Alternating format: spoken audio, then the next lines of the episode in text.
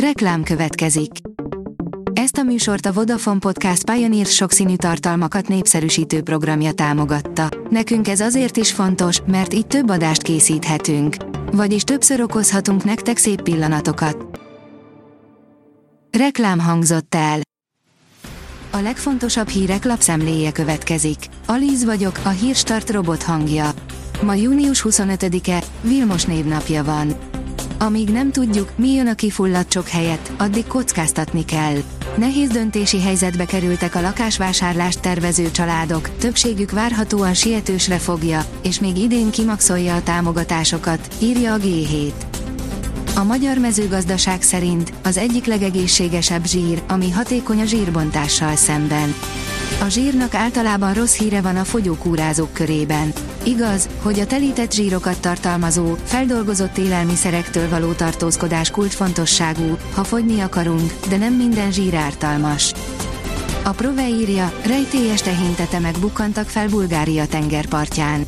A bolgár hatóságok és a környezetvédők is értetlenül állnak a rejtély előtt, ami lázban tartja a környékbelieket.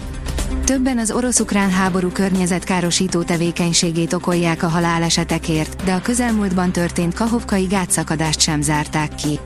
Az elmúlt napokban három állat tetemét sodort a partra a víz Bulgáriában. A vérontást megúszta, de az arcvesztéstől szenvedhet Putyin. Vladimir Putyin orosz elnök rövid, de jelentős politikai kihívással nézett szembe, amikor régi barátja és a Wagner zsoldos milícia vezetője, Yevgenyi Prigozsin fegyveres lázadás keretében egy hadosztályt vezetett Moszkva felé. A közvetlen politikai válságot elkerülte az államfő, de hosszabb távon komoly arcvesztés miatt aggódhat Putyin, írja a portfólió. A Ford oldalon olvasható, hogy az emlékeim kis darabkái segítettek felépíteni, célréka útja a kölyök időkből a módszertani kabinetig, és a kacagásig.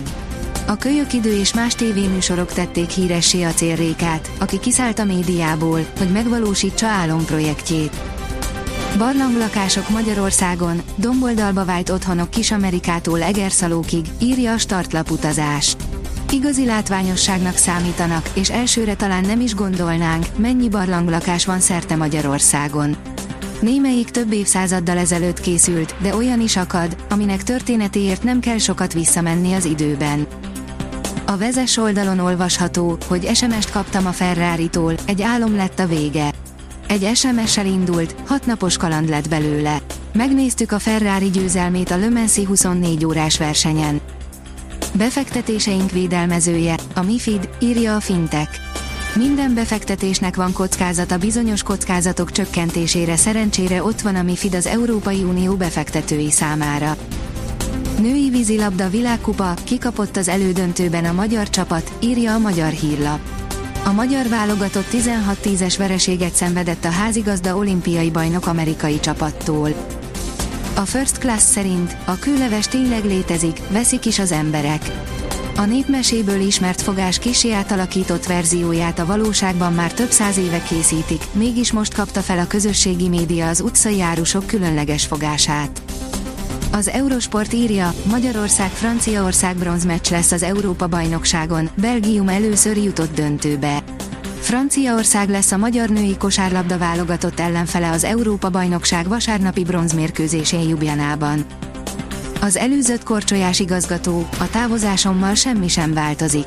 Vardan Nyangurgen, öt év alatt újra feltettem a világ térképre a magyar műkorcsolyát, írja a Magyar Nemzet. A kiderül oldalon olvasható, hogy élénk szél kíséri a jövő hetet. Bár a hét szélcsendel indul, kedden már nagy területen megerősödik, sőt helyenként viharossá fokozódhat a szél. Kellemesen meleg nyári idővel, sok napsütéssel telnek a napok. A Hírstart friss lapszemléjét hallotta. Ha még több hírt szeretne hallani, kérjük, látogassa meg a podcast.hírstart.hu oldalunkat, vagy keressen minket a Spotify csatornánkon, ahol kérjük, értékelje csatornánkat 5 csillagra.